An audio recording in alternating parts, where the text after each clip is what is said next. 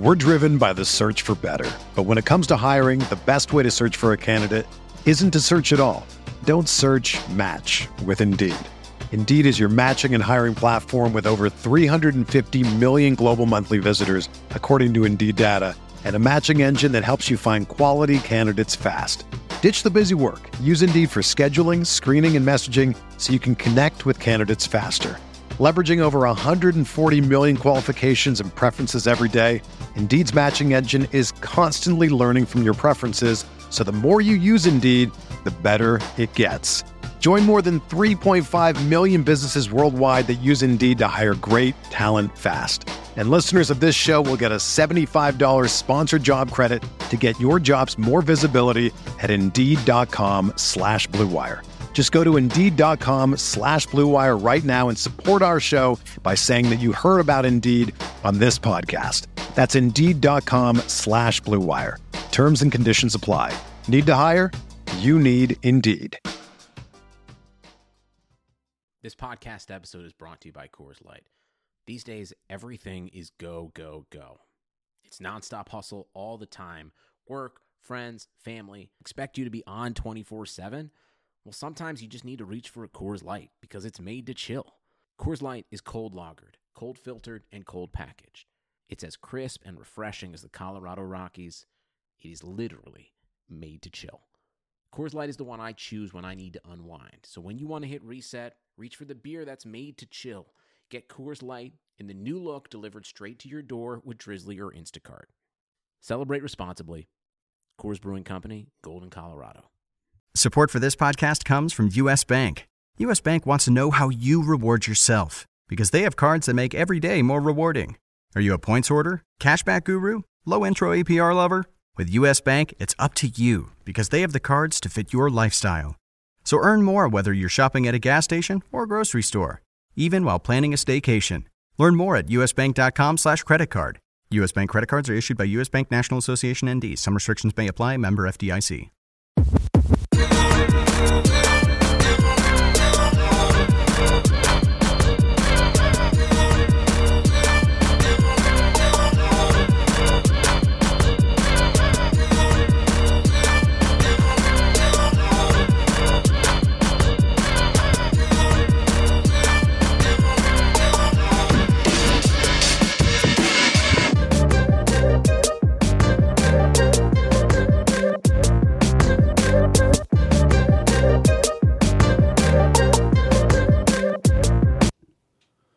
Welcome in to the RotoWire NFL podcast presented by Yahoo Daily Fantasy Sports. Mario, how's it going? Uh, good. I just fixed the soundboard, which wasn't working, and uh, now we're ready to record. Thanks to imp- me, Mr. Robot over here. Mr. Robot. And uh, it was actually DJ Trainer, our uh, general in office wizard guy, who took care of it. So you can thank him or blame him for this podcast today. He, uh, yeah, he put his wizard hat on, did some stuff, said some things at the computer, and voila, it was fixed.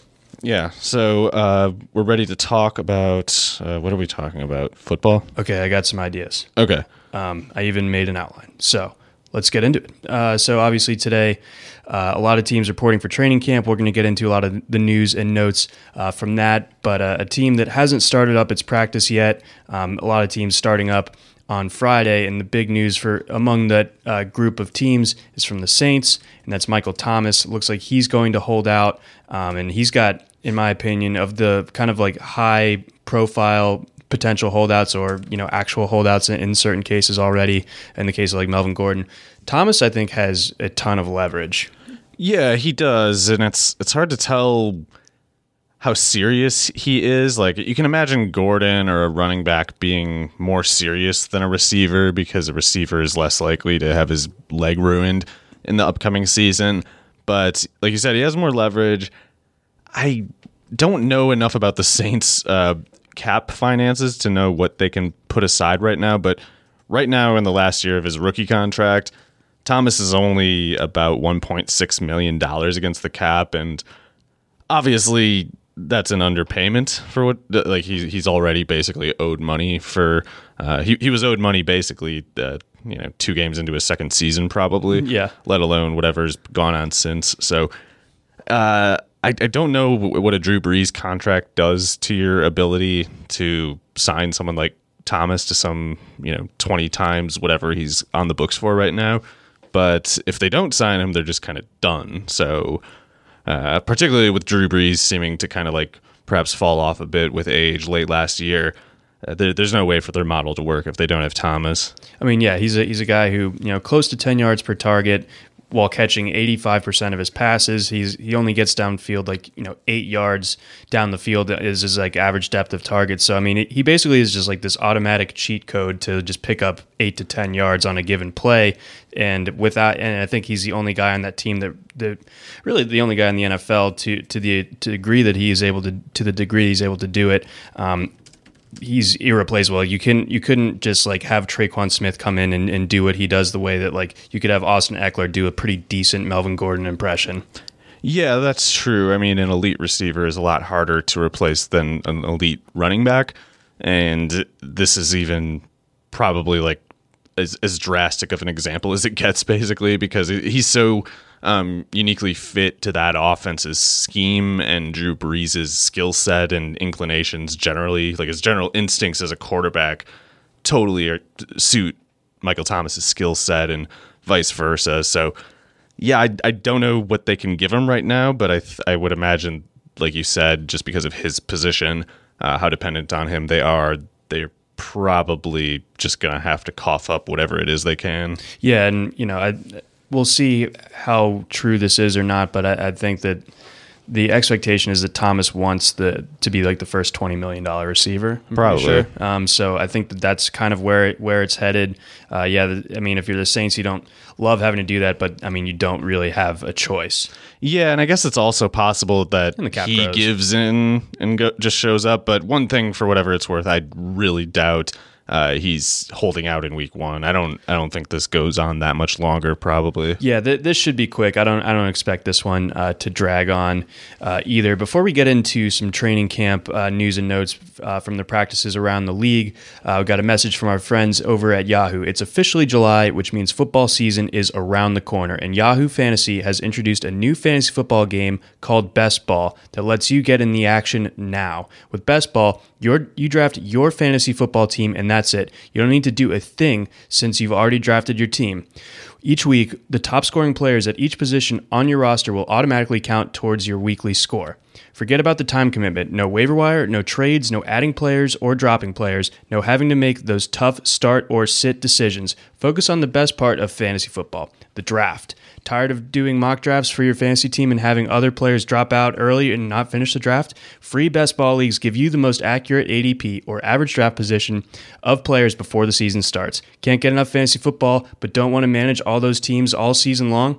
You can draft up to 50 best ball teams. Play for free or play for cash, but most importantly, get to drafting with Yahoo Fantasy Best Ball. Join a league today at yahoo.com slash best ball. That's yahoo.com slash best ball. All right, so Mario, obviously, training camp is always rife with you know storylines that they get uh, drummed up and they they end up you know becoming nothing, but. There is a pretty notable one out, out of Miami today in, in terms of uh, their backfield. A couple, it, I think. Oh, Oh, I mean the the quarterback also. Oh, yes. Not it, that it's shocking or any. It's not as shocking as the running back example. Right. Okay. So let, us tackle the running back uh, first, or try to. Um, and so obviously Kenyan Drake kind of being drafted uh, in, in best ball leagues and, and in fantasy leagues all around uh, the country as the presumptive starter here. So that led to just general shock in the in the fantasy community when all the Miami Dolphins beat writers are tweeting out Ballage is the first guy out there. Yeah, so it was I don't know where Drake showed up eventually, but Kalen Ballage, the first uh, snap, I guess, with the first team, he was out there, and I don't know how long he was out there, but he got some goal line work too, apparently, according to uh, Armando Salguero. Yeah, that makes sense. Uh, what doesn't make sense is Kalen Ballage starting over Kenyan Drake, and I mean, there's just no objective case for it. There's a chance that Ballage is an unprecedented um, case of like skill set growth between last year and this year, but that's growth he never showed at Arizona State. He didn't show it last year going from Arizona State to Miami as much as people are saying he was promising last year, he had one good play. And aside from that one play, he was like 3.3 yards per carry, which is basically the guy you would expect him to be based on what he did at Arizona State. And it's not just that he played behind Demario Richard at Arizona State, it was that Demario Richard safely outproduced him on a higher volume burden. So, you know, 446 at 229 pounds, that's interesting, but it's just not that remarkable. Uh, the comparisons to Derrick Henry that some people might be inclined to make are just totally off the mark because Derrick Henry was wildly productive in the SEC. Uh, 254 or whatever he's running the 454. Record holder in I think high school too. I think he has the most rushing yards of any high school player ever. Yeah, I don't good. Yeah, he's he was dominant at, in the SEC, and Ballage couldn't Richard. start in the Pac-12, and the guy that he couldn't uh, win the starting job over and couldn't match even off the bench was in the AAF, and he didn't even he didn't get drafted certainly, and he didn't get much of a look in training camp in the NFL. So uh, you have you have a 78 or 80 yard touchdown or whatever, and a 4.46 that just doesn't interest me. It's like Dwayne Washington's, Jamie Harper's, Chris Henry, the running back that's the kind of category that I put Kalen Ballage in. But for whatever it's worth, um, I think it makes sense to get him on the field. It's just that he's he basically needs to be a pass catcher. Like he can't run out of the backfield at all, um, or at least he hasn't been able to up to this point. So if they use him kind of like as a H back who gets some carries, but is more so just kind of like a a, a you know big fast guy who they motion out of the backfield to manipulate the defense's coverage. That makes sense. Uh, but Ke- Kenyan Drake's a really good pass catching running back, so it doesn't make that much sense. And uh, I can imagine it being just like a Brian Flores, the head coach, like a thing where he's like, "Oh, Kalen Ballage worked so hard, and we're going to reward him." And like he's trying to be a, a I'm a big culture guy. I, I, I get everybody working real hard all the time, and um, that's nice right now, I guess. But you try that in week one, you're going nowhere. And at- at that point, it's just a question of how long they're willing to stand by it, uh, even if it gets that far. And I'm not convinced that this means anything really.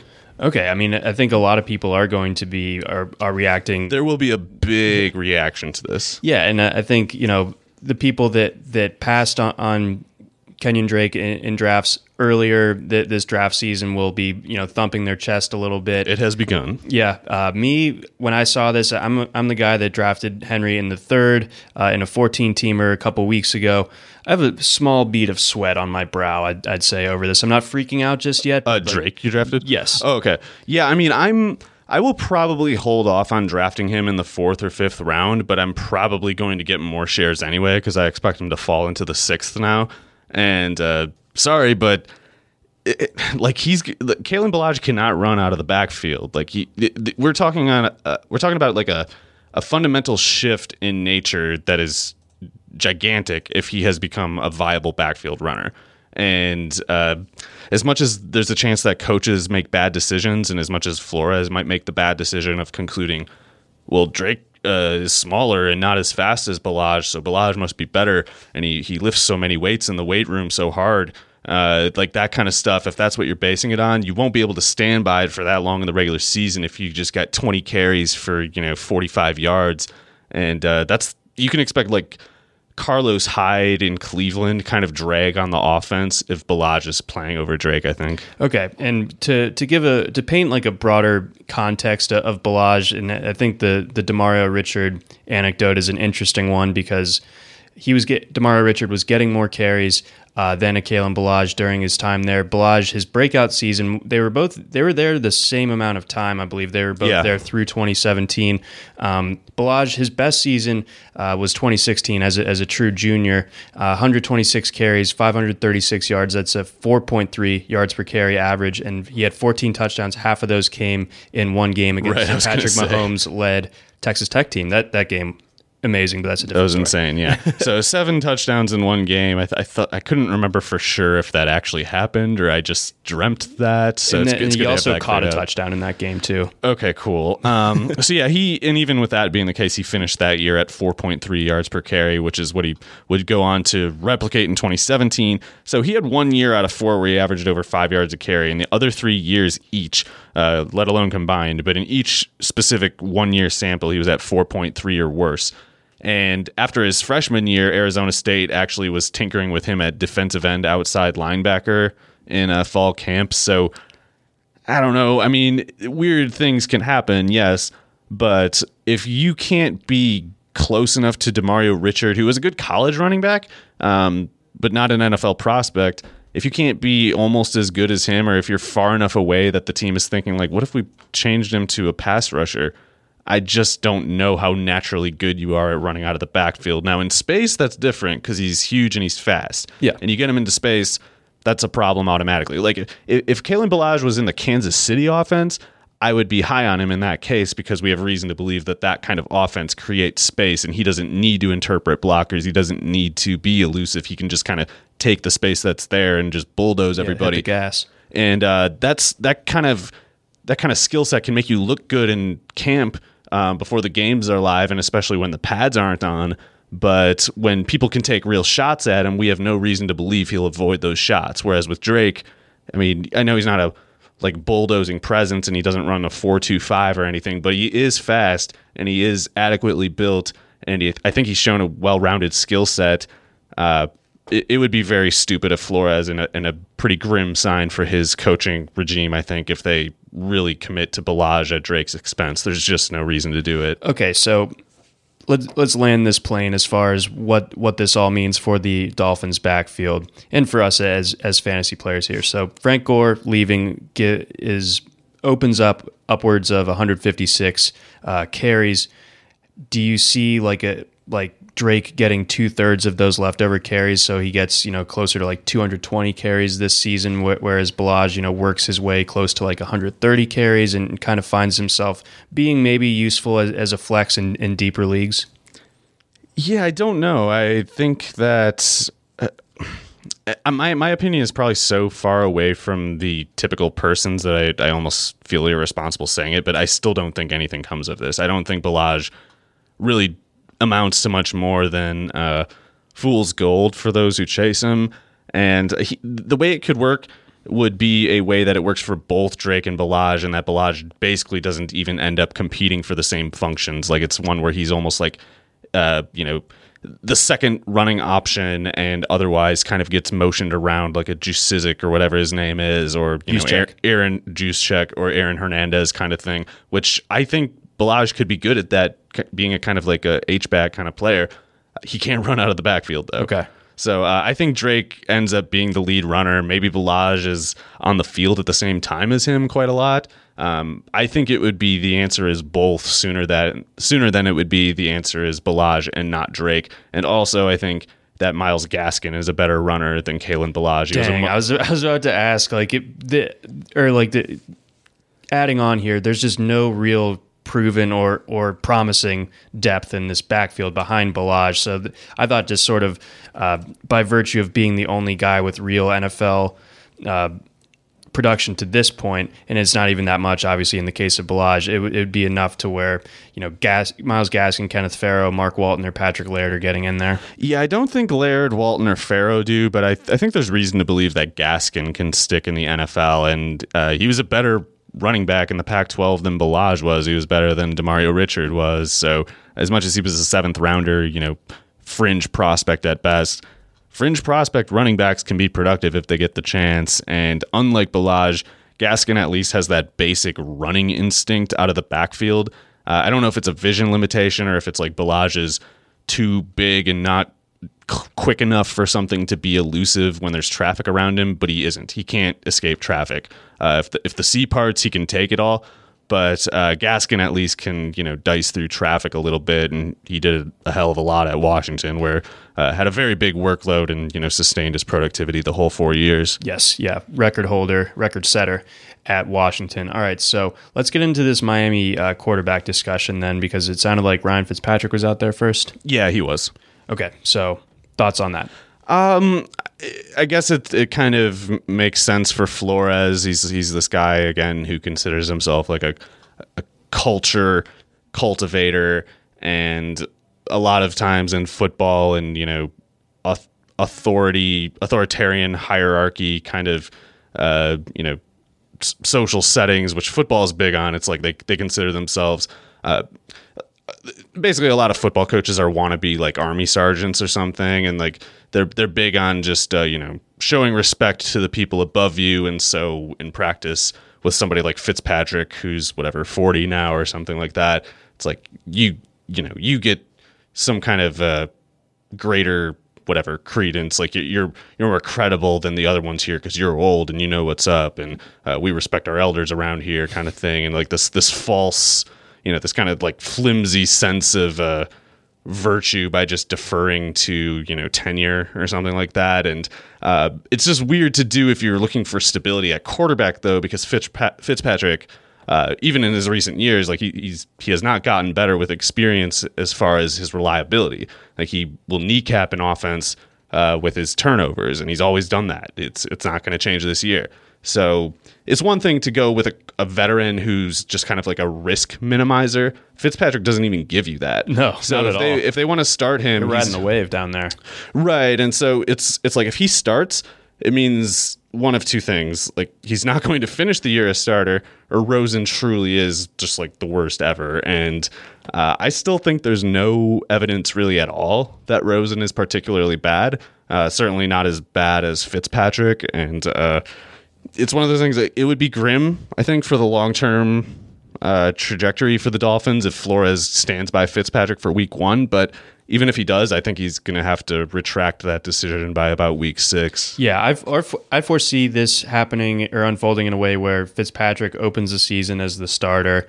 Uh, maybe just kind of as as the meat shield for this terrible Dolphins team, and that you know they they get blown out in week one. Why didn't I ever think of meat shield? That's a good. I, I usually you know I use the very uncreative human shield, but yeah, meat, meat shield Ryan Fitzpatrick would make a lot more sense than like uh, caretaker of our delicate offense, Ryan Fitzpatrick. Yeah, yeah. So he can yeah just go out there, t- take the shells, and uh, you know I I think both of these guys make starts at, at, at points yeah. this season. I think you, we can almost guarantee that. I think it, it, it's one of those things where Fitzpatrick either either that that uh, complete kneecapping of the offense happens right out of the gate.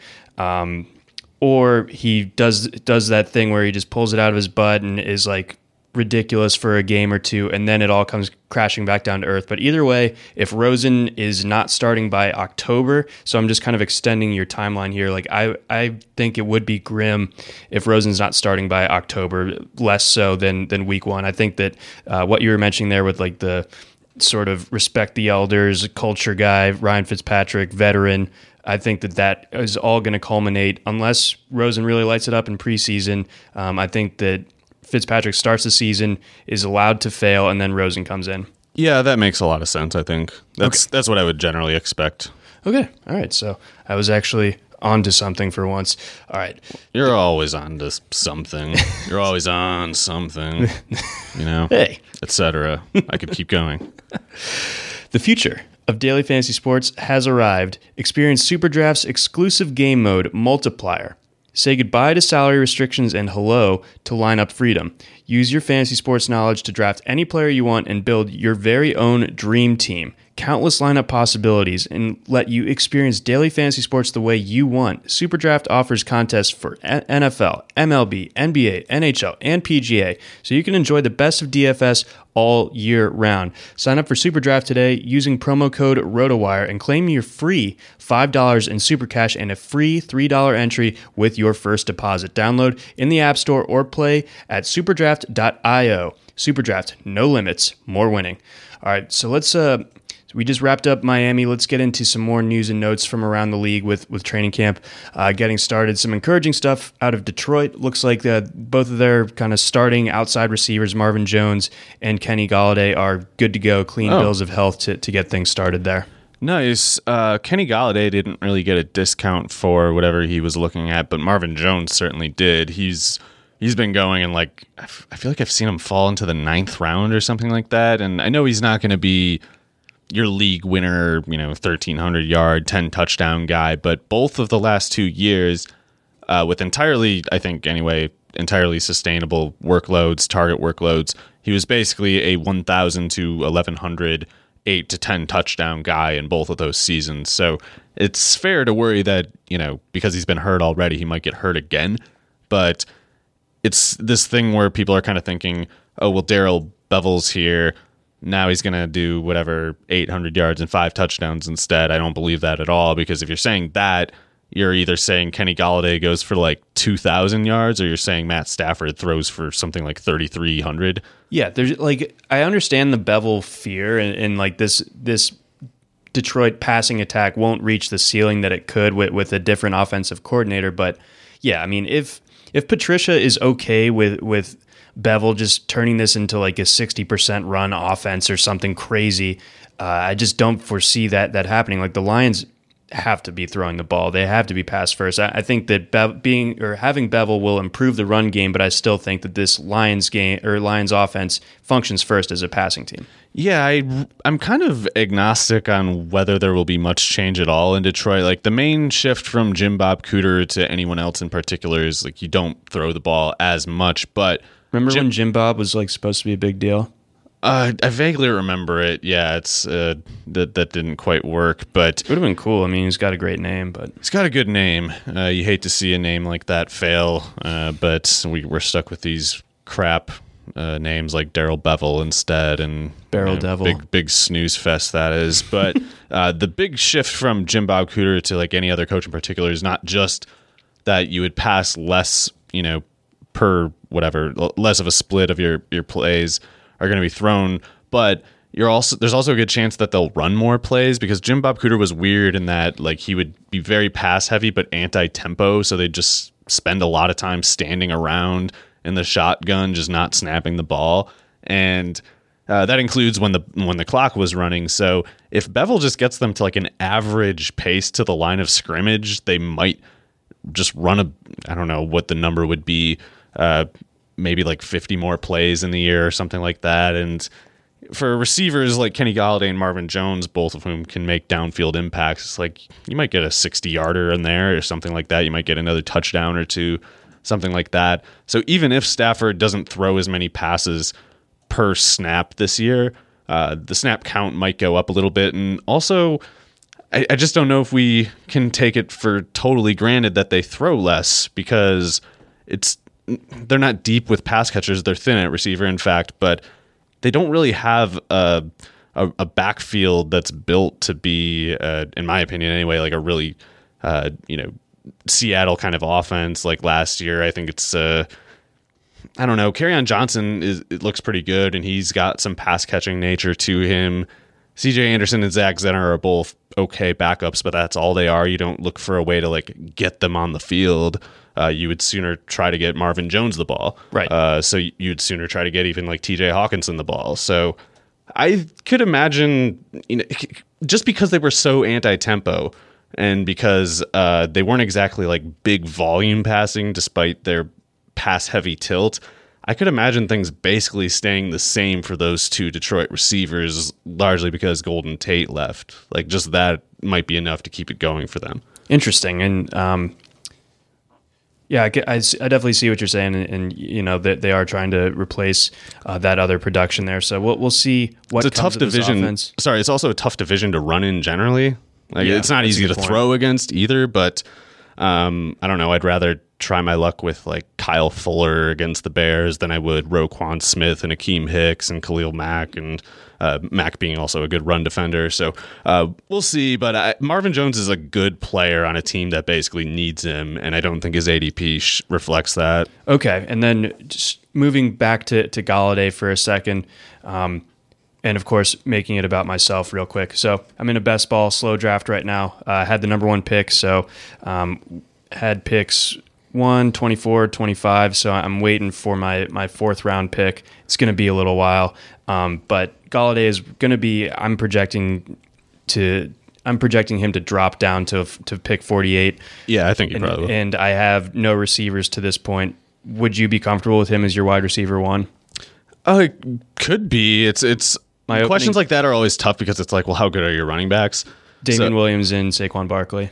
Yeah, so I think there's a pretty good chance both of those guys are top five running backs in PPR this year. So that lessens the slack that you need from your res- your receivers to pick up. But uh, out of curiosity, what are the other candidates? I, I hope no one will uh, poach your pick. Oh no, it's fine. I Diggs Diggs is my like Okay. dream scenario, but I, I'm fairly certain that, that he'll be gone uh, by that point. But Golladay was the big kind of standout, and I think Robert Woods was somewhere in that neighborhood that I would. If things go really badly, I would feel fine with him being my, my wide receiver one in a PPR.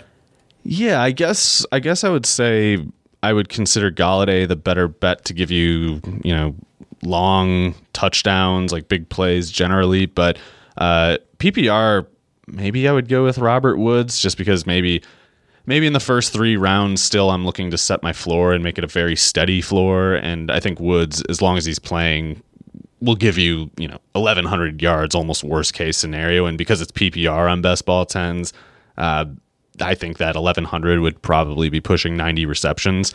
So uh, yeah, Golladay is, is maybe a little more valuable on draft, it, standard scoring half PPR because his touchdown upside is more unique as, as a big you know downfield target. But in PPR, uh, he, he might not get uh, as many catches as some lesser receivers who simply have lesser depth of targets. Yeah, and Woods is, is definitely fits that bill. Yeah, he he Woods could is be good too, though, too. Yeah, Woods is good. Um, he could he's been just automatic the last two years, and uh, you know he had some durability troubles at USC and Buffalo, but knock on wood, not lately. And as as long as he's out there, and particularly with Cooper Kupp, maybe a little limited to start the year, or if if Gurley is is truly cursed like a lot of people believe. That would all be to Woods' benefit, I think. I think so too. So uh, you know he'll be he'll be a fine plan B. Uh, Julian Edelman is is there, and uh, Brandin Cooks are also Oof, other. Edelman's pretty be there. tempting in PPR, and I, I I know he's an injury risk, but that offense was just going to him almost every pass play.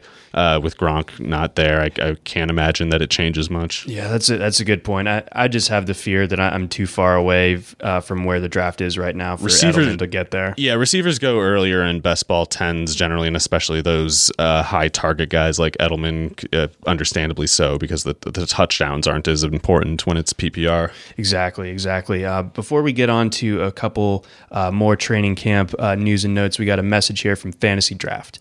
FantasyDraft.com would like to bring you an important message about Rake. Are you tired of paying high fees to play daily fantasy?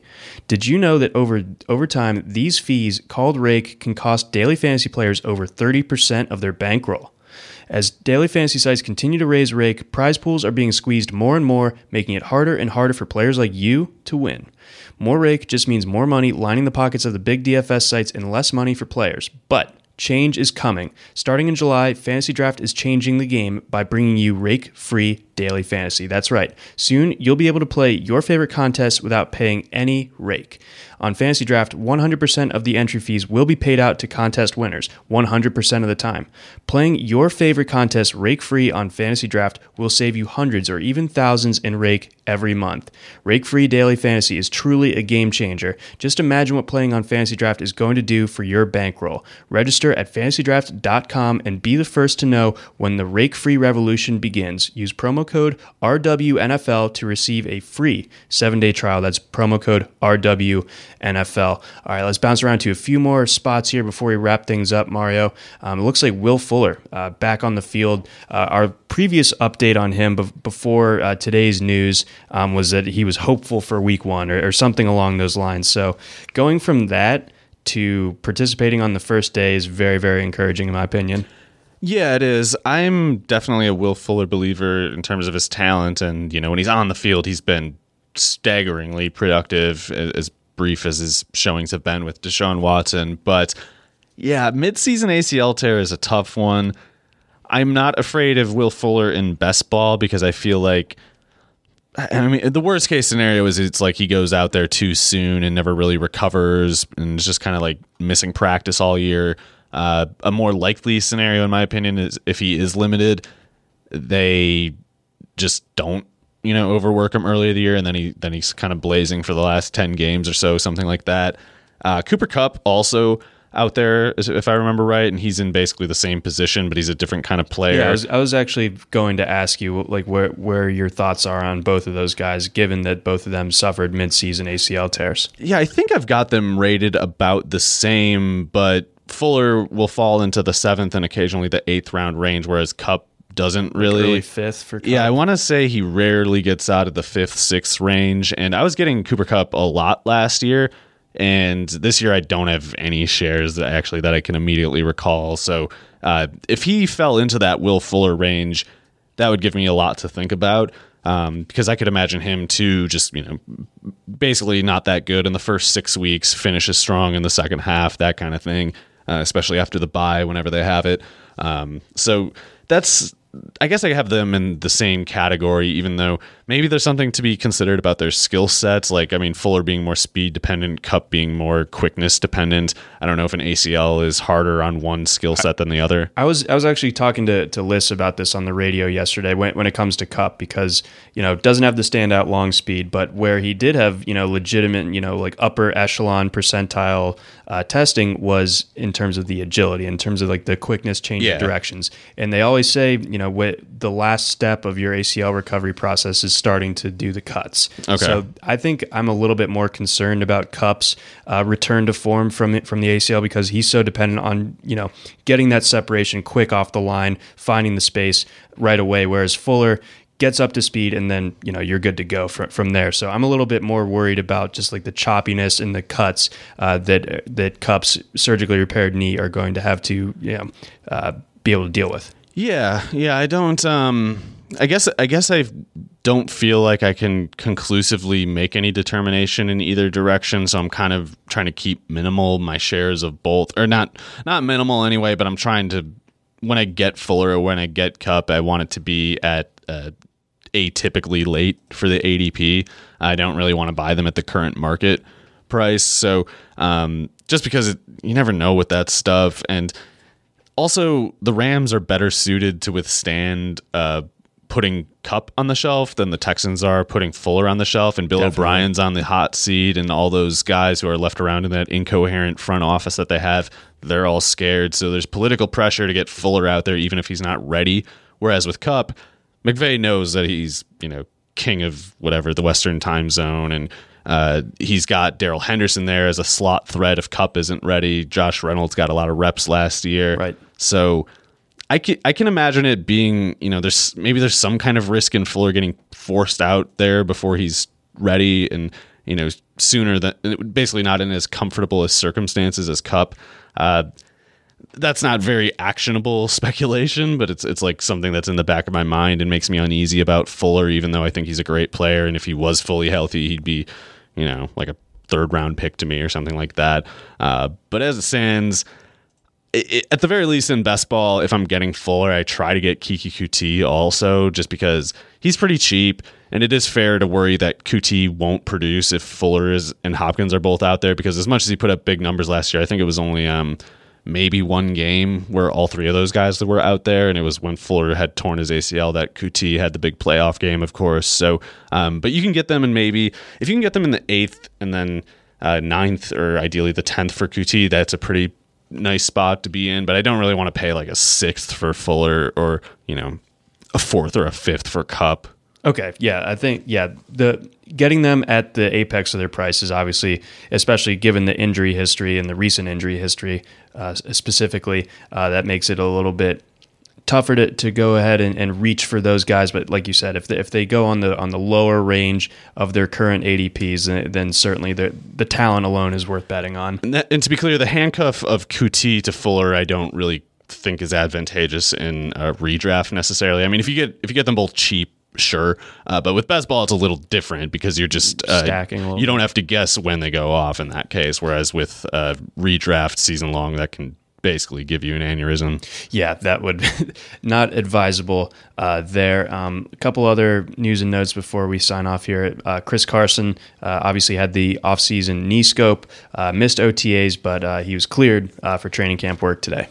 Yeah, so he'll as as long as he's physically able, he'll get the benefit of the doubt over Penny. Uh, perhaps rightfully so, but I'm still a Penny truther. And as much as Carson, I think is good, um, his way of being good just isn't sustainable. And that he's been hurt this much to this point is is not a fluke.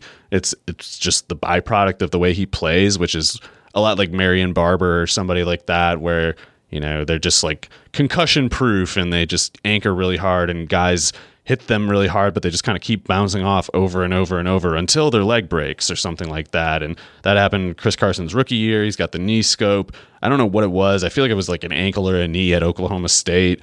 Uh, because that's how Justice Hill ended up getting into the starting lineup at mm-hmm. his expense, even when Carson was a senior at the time. So you, you look at uh, our player metrics too, the peripherals on Chris Carson. You look at the RotoWire uh, player page for Chris Carson. You see a lot of his yardage was after contact, and he had to break a lot of tackles at a really high rate. And it's, I think, unsustainable both in the sense that it's just hard to rank in a uh, rank in like the top 90th percentile every year for broken tackles and yardage after contact. Like, even if you still break a ton of tackles and run really well, that number is probably just going to decrease at some point from bad luck, if nothing else. And then it's also like that's a lot of contact. That's just a lot of hits, a lot of punishment that you're taking. Whereas Penny, he just avoids that whole pile that Carson, you know, grinds through. Mm-hmm. Um, Penny just misses it entirely and is, is, a threat to split the safeties too. So uh, part of Penny failing last year was him showing up to camp at like 240 pounds and then breaking his finger not long afterward. Uh, so that's you know if that if that exact scenario happens again this year, then you know all full speed ahead on Chris Carson, in my opinion. But we don't have reason to believe that. Meanwhile, Penny's this guy who's running a 446 at 220, uh, posting just stupid numbers at San Diego State and not just in the Mountain West. Like he put up big numbers against Stanford. So I believe in Rashaad Penny. And as long as he's, you know, 225, something like that, instead of a 240, and as long as he doesn't have any broken fingers, I guess. Yes. So that's the, that's the Seattle backfield. Um, some stuff out of Baltimore just to, you know, placate me for a second. It looks like Marquise Brown is getting close to getting cleared here. So finally, Did, some positive news. He was running at full speed on the sides today. Okay, that's good. Yeah, I'd really like to see him get in soon because uh, not that I'm heavily invested or anything, but it would be great for Lamar Jackson, who I am pretty decently invested in. And uh, I think that would be good for Mark Andrews, even. Like, you put those two on the same side of the formation, the safety can only follow one of them. And it's like Andrews is huge for a slot corner safety. And uh, if you put the safety on Andrews, Brown is very fast for any corner to follow one on one. So I think those two could could actually kind of uh, help each other, even if they're you know on some level fighting for the same you know piece of the pie or whatever. And then allegedly Miles Boykin looked really good today too. Uh, yeah, you would think a guy that big and fast should just kind of you know, we're we're basically at the eyeball test phase still, hundred percent, because we're a lot of these lineups that these teams are putting out are based on things that they saw with no pads and training uh, in minicamp and OTAs. So and, and, also some of the stuff I, I was talking to um, lists about this yesterday too. How a, a beat writer, I think from Denver, uh, tweets out that this video clip of DaeSean Hamilton. I'm sure you saw it too. Where it's oh like, yeah, oh look at look at this crisp footwork, and then you know the film guys just swarm to it, and they're like, that took him five seconds to Braxton. Miller, yeah, yeah, Braxton Miller at the Senior Bowl again, where it's just like, oh my god, he did 15 spin moves before he caught that five yard slant. and it's like, yeah, that's uh, that's three and a half totally, sacks. Yeah, that yeah. totally works in the NFL. Yeah, your quarterback has been fully dismembered, like each limb, head. It's really it. bad. It's yeah, so, so um, I am at this point, like I just think DaeSean Hamilton's not real. Like I think he's he could be like a system PPR slot kind of volume driven guy, but I don't think it's going to happen, yeah, and definitely not this year. He was kind of a, a, Senior Bowl machination, if I remember too, correctly. Too like he was maybe like a six round guy when when he left Penn State, and then he had you know one of the better weeks, and I guess maybe that receiver class in 2018 wasn't as wasn't all that stacked, um, and it actually it wasn't. Um, so yeah, I think that that kind of led to Hamilton getting getting a little bit of helium there that maybe is as we're seeing in year two maybe was a little undue. But yes, don't don't get worked up about clips like that that you see. It's it's funny. The Denver I wrote about this a little bit in the Job Battles article this week, but the Denver press is really hyping um, just like a few uh, fringe young uh, rookies, and it's like Khalfani Muhammad who's in his third year or something, and it's like I can't tell if that's a I can't tell if that's a deliberate outcome of some kind. Like I can't tell if Fangio or Elway or somebody is just kind of like feeding uh, positive spin on these these players, but there's all this press about like Man, I forgot about that name. Trinity Benson first. man. Yeah, he, he's like an undrafted guy from the same college as David Moore, except he's like 30 pounds lighter and uh, 0.01 slower in Lime- the Are 40. they limestone or are they slippery rock or neither? Uh, it's East Central Oklahoma, Ah, of or course. something like that. How did that yeah, duff that one? not East Oklahoma. That's a that's too, way bigger. Uh, it's East Central. It's halfway between Central Oklahoma and East Oklahoma. Don't confuse any of the three. yeah, if you if you get that wrong, then um, you know you're you're canceled. You're out. But since we've been talking about East Central, I think that's a good sign to uh, to sign off here. So for Mario Puig, I'm John McKechnie. Thank you for listening to the RotoWire NFL podcast, brought to you by Yahoo Daily Fantasy. Have a great week, everybody.